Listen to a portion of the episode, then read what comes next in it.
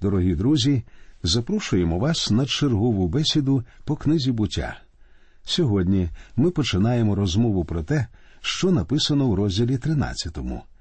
З цього розділу ми довідаємося, як Авраам і Лот повернулися із землі єгипетської до землі обітованої, як Лот відділився від Авраама і пішов у Содом, а також про те, як потім Бог явився Авраамові втретє і знову підтвердив свою обіцянку дати йому численне потомство. Зверніть увагу, поки Авраам жив у Єгипті і був разом з Лотом, Бог йому не являвся. А як тільки він вертається до землі обітованої та прощається з Лотом, Бог знову з'являється йому. Отже, давайте розглянемо докладно, як Авраам відділяється від Лота. У віршах з першого по третій читаємо. І піднявся Авраам із Єгипту, сам і жінка його, і все, що в нього було, і лот разом із ним до Негеву. А Авраам був вельми багатий на худобу, на срібло і на золото. І пішов він в мандрівки свої від Негеву аж до Бетелу, аж до місця, де на початку намет його був поміж Бетелом і поміж Гаєм. Авраам був справжнім Рокфелером свого часу. Він був дуже багатий. Авраам іде далеко на північ від Єрусалима. До цього він був на півдні біля Хеврону. І ось тепер він іде на північ від Єрусалиму до Бетелю. У вірші четвертому написано до місця жертівника, що його він зробив там на початку, і Авраам там прикликав Господнє ймення. Нехай спотикаючись і падаючи, але ця людина все одно вертається до Бога. Для Авраама цього блудного сина завжди є дорога назад до жертівника, як є вона завжди і для будь-якої людини, що хоче повернутися до Бога. Обійми батька завжди відкриті для нас. Читаємо далі. Так само й у лота, що з Авраамом ходив, дрібна та велика худоба була та намети, і не вміщала їх та земля, щоб їм разом пробувати, бо великий був їхній маєток, і не могли вони разом пробувати. І сталася сварка поміж пастухами худоби Авраамової та поміж пастухами худоби Лотової. А ханаанеяни та перезіяни сиділи тоді в краю. Слово Боже, це чудове слово, коли ви дозволяєте йому говорити до вас. Зверніть увагу. Авраам придбав дві речі в землі єгипетській, і ці дві речі принесли йому великий смуток. Перше, що він придбав, це багатство, а друге єгиптянку Агар, служницю. Пізніше ми довідаємося про неї докладніше.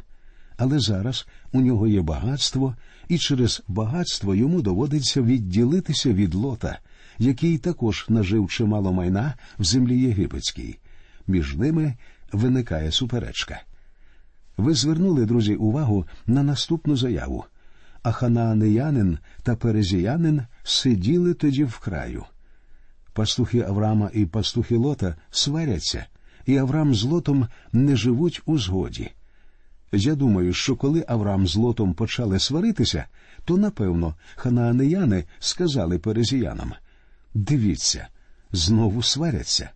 Коли вони прийшли до нашого краю і побудували жертівник живому істинному Богові, то згадайте, як ми шанували Авраама. Коли він прийшов сюди, ми думали, він прекрасна людина. Ми знали, що він чесний і справедливий, але погляньте на нього зараз. Подивіться, як вони сваряться. Навряд чи Авраам і Лот справляли гарне враження на ханаанеян та перезіян. У зв'язку з цим я хочу вам сказати наступне я не знаю, де ви живете, не знаю вашого міста, але якщо воно таке саме, як інші міста, як моє, наприклад, то дуже різні віросповідання мають свої розбіжності і намагаються переконати інших в істинності саме свого сповідання. А коли такі внутрішні суперечки відбуваються усередині християнської церкви, то люди, які не вважають себе віруючими, дуже швидко дізнаються про них. Такі розбіжності відштовхують їх від церкви, і, звичайно ж, суперечки не приводять до добра. Господь Ісус не говорив своїм учням, як не говорив він і сьогоднішній церкві. По тому пізнають усі, що ви учні мої, як будете слідувати вашій власній думці про писання. Зовсім ні. В Євангелії від Іоанна, в 13 розділі 35 вірші записані його слова. По тому пізнають усі, що ви учні мої, як будете мати любов між собою. Перезияни і ханаанеяни люди, що дивляться на церкву зі сторони. Вони відразу ж помітять, що її роздирають протиріччя, або в ній, віруючи, не живуть мирно. У мене був дядько, що ніяк не міг прийти до Господа. Тітка плакала з цього приводу, говорячи він не хоче мене слухати. І знаєте, чому так відбувалося? З ними жила її сестра, інша моя тітонька, а я іноді в неділю ходив до них у гості обідати. Як ви думаєте, що в них подавали на обід? Смажених священиків. Справа в тому, що одна тітонька ходила до однієї церкви, а друга до іншої. Якби ви чули, як вони намагалися переконати одна одну, розповідаючи про своїх священиків і церковні обряди. А я спостерігав за дядьком. Він просто сидів і їв. Потім він мирно вставав і йшов до свого клубу. Коли ж він повертався ввечері додому, то було видно, що ні, він не був п'яний, але кілька чарочок він точно пропускав. Мої тітоньки так і не привели його до Христа. Зараз багато таких людей, які не можуть прийти до Бога через суперечки в церкві. Цікаво, чи не так, а ханаанеянин та перезіянин сиділи тоді в краю. Вони й дотепер живуть зовсім поруч, поруч із будь-якою церквою, між іншим. Читаймо вірші 8 та 9. І промовив до лота Авраам Нехай сварки не буде між мною та між тобою і поміж пастухами моїми та поміж пастухами твоїми, бо близька ми рідня. Хіба не весь край перед обличчям твоїм? Відділися від мене. Коли підеш ліворуч, то я піду праворуч, а як ти праворуч, то піду я ліворуч. Сам Авраам робить цю пропозицію. Щоб сказати таке, потрібно бути рішучою людиною. Інакше кажучи, Авраам говорить, що Лот може взяти собі все, що хоче, а він, Авраам, візьме те, що залишиться. Подивимося тепер, як Лот обирає Содом. Читаємо десятий вірш. І звів Лот свої очі і побачив усю околицю Йорданську, що наводнена вона вся аж до Цоару, перед тим як Содом та Гомору був знищив Господь, як Господній садок, як єгипетський край. У ті часи це була прекрасна земля. Далі одинадцятий та дванадцятий вірші. І Лот вибрав собі всю околицю Йорданську, і Лот рушив на схід, і вони розлучилися один від одного. Авраам оселився в землі Ханаанській, а Лот оселився в рівнинних містах околиці і наметував аж до Содому. Це цікаво. Можливо, поки Лот жив у цій землі разом з Авраамом, він по ночах частенько виходив з намету, дивився вдалечінь і говорив своїй дружині Як там гарно, ти тільки подивися. І вранці, встаючи, він говорив Як мені подобається та земля. Так, завжди краще там, де нас немає. І ось настав день, коли Лот зміг зважитися і піти, і ви вже знаєте, куди він пішов. Ніхто не впадає в гріх за одну хвилину. Це завжди відбувається поступово. Ви спочатку тільки визираєте зі свого намету, потім ви розкидаєте намет ближче до Содому. Але це лише початок. Лот підняв очі, побачив околицю Йорданську і пішов туди. І це була найбільша його помилка в житті. Лот не знав того, що записано в тринадцятому вірші, а зараз ми дізнаємося. А люди содомські були дуже злі та грішні перед Господом. Пізніше ми побачимо, що трапилося з Лотом, з його дружиною і всією його сім'єю в Содомі. Тепер давайте прочитаємо, як Бог являється Авраамові і знову підтверджує свою обіцянку. В 14-му вірші написано І промовив Господь до Авраама, коли Лот розлучився із ним Зведи очі свої та поглянь із місця, де ти на північ, і на південь, і на схід, і на захід. І промовив Господь до Авраама, коли Лот розлучився із ним. Бог являється Авраамові втретє. Він говорить зведи очі свої та поглянь із місця, де ти на північ, і на південь, і на схід, і на захід. Все це земля, яку Бог хоче йому дати. Являючись і далі Авраамові, а пізніше й іншим патріархам, Бог наче ставив навколо цієї землі вказівні щити, чітко позначаючи в такий спосіб її межі. Робив він це дуже скрупульозно. І тут, друзі, потрібно ясно зрозуміти, що рай це таке ж реальне місце, як і земля обітована, і його місце знаходження Слово Боже описує дуже докладно. У книзі об'явлення Бог детально показує, де знаходиться ця земля. Він позначає її границю, і ми довідуємося дещо про неї. Бог не займається теорією. Усе, що він робить, реально і відчутно. Далі у віршах 15 і 16 ми читаємо бо всю цю землю, яку бачиш, я її дам навіки тобі та потомству твоєму.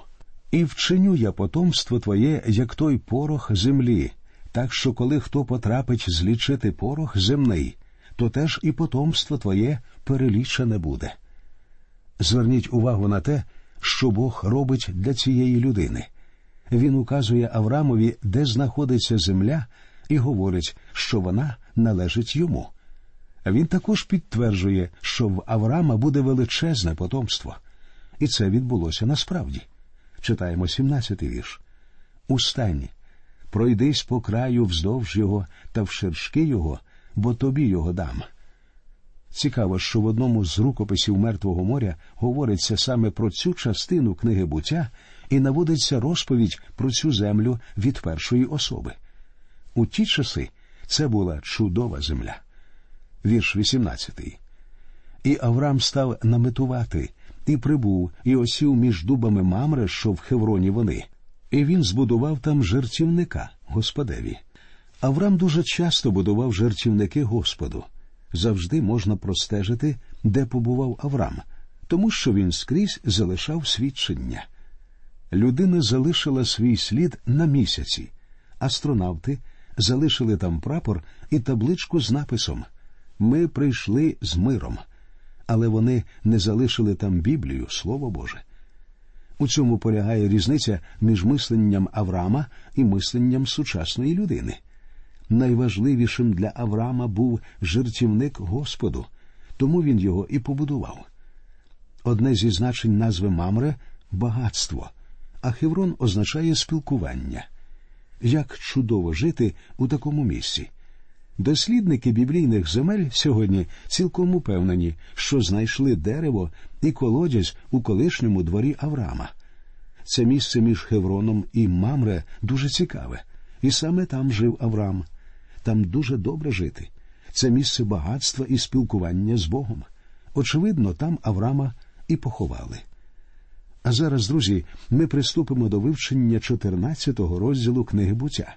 Ми розглянемо наступні теми: як східні царі захопили Содом і Гомору, як Авраам звільняє лота, і як Авраам відмовляється від трофеїв, на які він мав повне право. У 14-му розділі ми прочитаємо про першу земну війну, про яку збереглося письмове свідчення. У цій війні Авраам звільнив лота ми побачимо, як перший священик Мелхиседек поблагословив Авраама. Певною мірою цей розділ просто чудовий. Він зовсім не вписується в загальну розповідь. Може здатися, що якщо його викинути, то ніхто цього не помітить.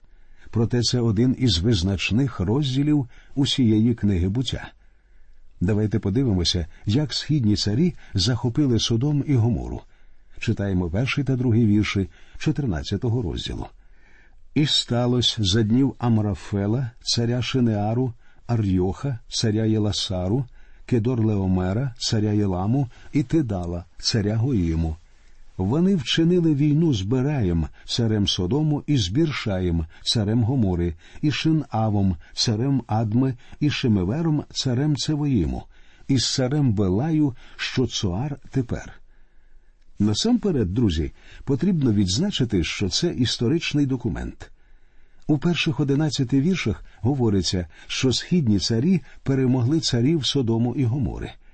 Досить довго критично настроєні ліберальні вчені відкидали цей факт, стверджуючи, що імена цих східних царів зовсім невідомі світській історичній науці, а вся ця розповідь просто фантастична. Але чи знаєте ви, що імена цих царів знаходили на стародавніх пам'ятниках і дощечках з написами, а це свідчить про те, що вони дійсно існували. До речі, відомо, що Амрафел це той, кого називають Хаммурапі у світській історії. Ця розповідь має величезне значення. Почалася війна, і це перша війна, про яку говориться в писанні. Людина рано почала воювати. Вона, напевно, не була першою в людській історії. Навряд чи автор книги хоче сказати саме це. Про війну тут говориться тому, що в ній брав участь лот племінник Аврама. Читаємо тепер вірші третій та четвертий. В них написано Усі ці зібрались були до долини Сіддім, вона тепер море солоне. Дванадцять літ служили вони Кедор Леомерові, а року тринадцятого повстали. Війна між східними царями Содому і Гомори почалася через бунт. Очевидно, ці царі воювали і раніше, тому що східні царі вже поневолили міста Йорданської долини, але ці міста були тепер на межі бунту. У віршах з 5 по 11 ми читаємо розповідь про те, як східні царі перемогли царів, що жили на південь від Мертвого моря, і які об'єдналися між собою. Тепер ми читаємо 12-й вірш. І взяли вони лота, сина брата Авраамового, бо пробував у Содомі, і добро його та й пішли. Лот жив у Содомі, де його і взяли в полон. Війна тут має таке велике значення, тому що вона показує, яких саме заходів Авраам буде вживати відносно свого племінника. Давайте читаємо тринадцятий вірш і довідаємося, як Авраам звільняє лота. І прийшов був недобиток, та й розповів єврею Аврамові, а він жив між дубами амореянина Мамре, брата Єшколового і брата Анерового, Авраамових спільників. Коли східні царі пішли із Содому і Гомори з бранцями, вони рушили уздовж західного берега Мертвого моря, поруч із Хевроном і Мамре, де жив тоді Авраам. Якщо зараз стати на тому місці, де тоді стояв Авраам, то легко можна побачити будь-яке пересування в напрямку Мертвого моря. Тому, коли Авраама сповістили про полон лота, він негайно рушив на північ, переслідуючи ворога. Написано також про людей Авраамових спільників. Зверніть увагу на те, що Авраама супроводжує група союзників. У ті дні потрібно було триматися разом, коли переслідуєш ворога або бачиш його наближення. Читаємо 14-й вірш. І почув Авраам, що небіж його взятий у неволю, та й узброїв своїх вправних слуг, що в домі його народились, три сотні і вісімнадцять, і погнався до Дану. Це дивовижний факт. Він багато говорить про майно Авраама. Ви отримуєте уявлення також про число його рабів. Він зміг озброїти 318 рабів, причому тільки тих, які були народжені в його домі. А скількох же він не озброїв? Адже були, наприклад, ще жінки, діти і старі люди, він міг озброїти 318 чоловік. Так багато рабів могла мати лише людина, яка мала велике господарство. І погнався до Дану. Дан знаходиться на півночі, 15-й вірш. І він поділився на гурти вночі, він та раби його і розбив їх, і гнався за ними аж до хови, що ліворуч Дамаску. Аврам гнав ворогів на північ до самого Дамаску. Відстань чимала. Він розділив своїх рабів на два загони. Один нападав, ймовірно, з тилу, тому що вони переслідували ворога. Другий загін ішов в обхід і нападав на ворога, коли той розвертався для відбиття атаки першого загону. У результаті Авраам зміг здобути перемогу. Принаймні йому вдалося розсіяти ворога, який почав рятуватися втечею до пустелі, залишивши захоплених людей і майно. Тепер читаємо 16-й вірш. І вернув він усе добро, а також лота небожа свого, і добро його повернув, а також жінок та людей. Як бачите, вони забирали жінок та інших людей у рабство. Авраам зробив героїчний учинок, і все через свого племінника Лота. Ось чому про цю подію говориться в 14 розділі. Таким чином, цей розділ зовсім не зайвий. Це важливий епізод з життя Авраама. Дорогі друзі, наша бесіда закінчується. Сьогодні ми продовжували знайомитися з Авраамом, батьком всіх віруючих. Ми довідалися, як Авраам відділився від Лота, як Лот пішов до Содому, як Бог знову явився Авраамові і підтвердив свою обіцянку, і як на землі почалася перша війна, про яку пише Біблія. Наступного разу ми продовжимо читати 14 розділ книги буття і познайомимося з першим священником на ім'я Мелхиседек, що вийшов зустрічати Авраама і виніс йому хліб і вино. Ми торкнемося законів царя Хамурапі, згідно яких Авраам мав повне право на завойоване ним у бойових діях майно, і докладно зупинимося на тому, якою була віра Авраама, адже завдяки ній він догодив Богові, а Бог обіцяв Авраамові бути щитом і нагородою. До нових зустрічей. Нехай Господь рясно благословить усіх вас.